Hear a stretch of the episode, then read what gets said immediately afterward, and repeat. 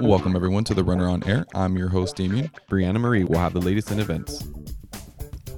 In this week's coronavirus update, President Zelezny sent an email on March 9th stating that the administration had been in consistent contact with the local, regional, state, and federal agencies such as the Center for Disease Control and Prevention, the Kern County Public Health Department, and the California Department of Public Health regarding the latest updates on the virus's threat to the community. The president also mentioned the Alert tab on the top right corner of the university's main webpage, where students can find announcements and information about the virus. That same day, our copy chief, Amy Pakla, reported that places serving food on campus posted signs stating they were discontinuing the use of reusable cups. You can read Amy's full story and find the latest news on COVID 19 at therunneronline.com. Applications to run for ASI are open from now until March 17th at 11 a.m. I talked about how the position of Director of Legislative Affairs was promoted to Vice President of Legislative Affairs and is a new position students can run for. The runners Carlos Hernandez spoke to a couple of the current ASI representatives about ASI and their positions. Hi, my name is Roxanne Esparza. I am the Executive Vice President for the Student Government here at CSUB. So it's an auxiliary part of an organization here at CSUB. We work with different communities here on campus. That includes admin, faculty, and many other departments on campus so we can try and make different events centered around students and make sure that everyone's voice is heard legislatively and also on campus here. We have upcoming elections, which will be open for every student on campus. And that's really a great opportunity for students to be involved and also get out there, you know, like get out of their comfort zone. It's a great leadership experience. I know because this was my first year and I learned so much. Applications, which I'll provide the link for in the description, close on March 17th. If you have any questions, you can email Alaria Pesco at ipesco at csub.edu. It'll also be in the description. Future students will have no excuse to miss work during spring break because Academic Senate and the Campus Calendar Committee is giving students, faculty, staff, and administrators the ability to provide input on when spring break should happen. The email sent on behalf of Dr. Brian Street, a member of Academic Senate and chair of the Budget and Planning Committee, stated that the survey opened on March 6th and closes on March 16th. The survey was accidentally sent using an external address and may have landed in your junk or clutter inbox. To help save you some time looking for it, the link will be in the description as well. Discuss the themes of Animal Farm. Go! You probably have to take some time to read it, digest the contents, and know the context of its creation in order to fully grasp that it's not really a story about animals with human like behavior. Can you fully discuss the meaning of something if you haven't been given the time to understand it? Deborah Boschini, chair of Academic Senate, feels the Senate has a similar dilemma.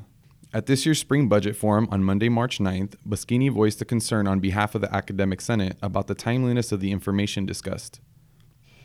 The purpose of the budget forum from the beginning was to give the campus an opportunity to discuss the campus's financial circumstances. And if we don't have information in advance, uh, we don't have an opportunity to ask the best questions and to reach a consensus on what the priorities of the university should be. Having the information shared with us today is helpful, but it takes folks a moment to digest it, and the conversation could make much more progress if we had the information in advance. In response to the concern of Academic Senate, Dr. Brian Street, who was presenting the budget information, stated at the forum that the information had been available online. We've asked to have all of the information shared with the campus two weeks before the meeting.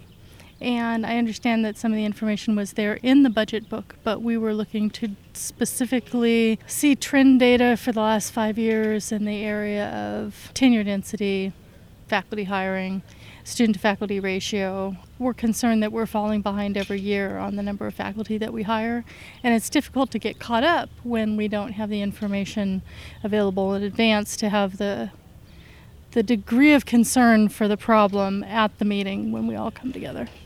The Kegley Institute of Ethics has announced the Student Fellowship Program. The program is meant to help graduate and undergraduate students develop and implement a project related to ethics for CSUB or the community.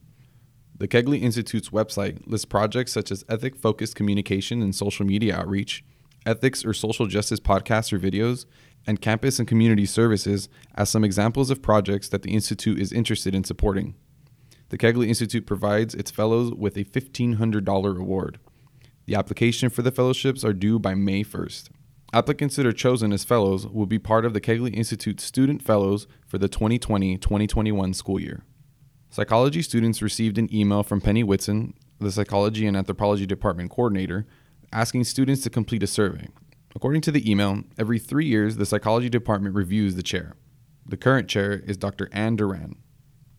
Dean of the School of Arts and Humanities, Dr. Robert Frakes, provided students within the school information about academic advising and registration. Students who would like to see a staff advisor for fall or summer 2020 must make an appointment at the Arts and Humanities Student Center.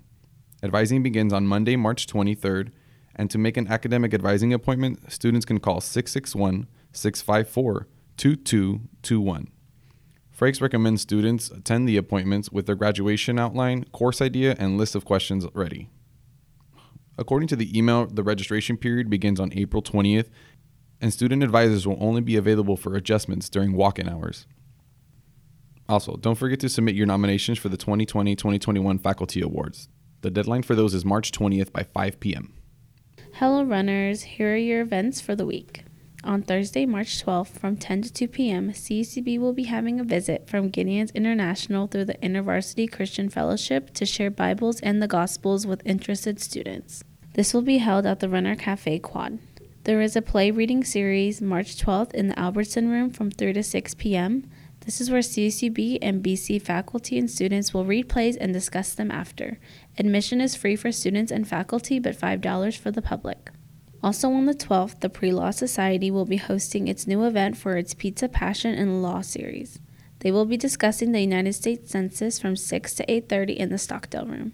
Don't forget to check out the Who's Tommy play that the CSUB Theater is putting on till March 15th in the Doré Theater. Tickets prices for CSUB faculty and students is $5 and $15 for general admission. On Monday, March 16th, there is a Wonder Movie Night. Services for Students with Disabilities is hosting a movie night in the Student Union Multipurpose Room from 5:30 to 7:30 p.m. They will be showing the movie Wonder.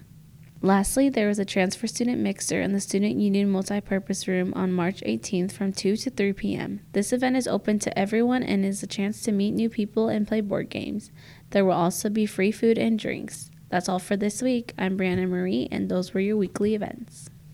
And that concludes this week's episode of The Runner on Air. Tune in next week for an update on the latest news and events happening on campus. If you or a friend produce music and would like to earn some extra cash for school, we're looking for student producers interested in creating content for the organization. If interested, email us at runner at csub.edu. Make sure to check us out on our website, therunneronline.com, or check out our YouTube channel, our SoundCloud, or any other of our social media.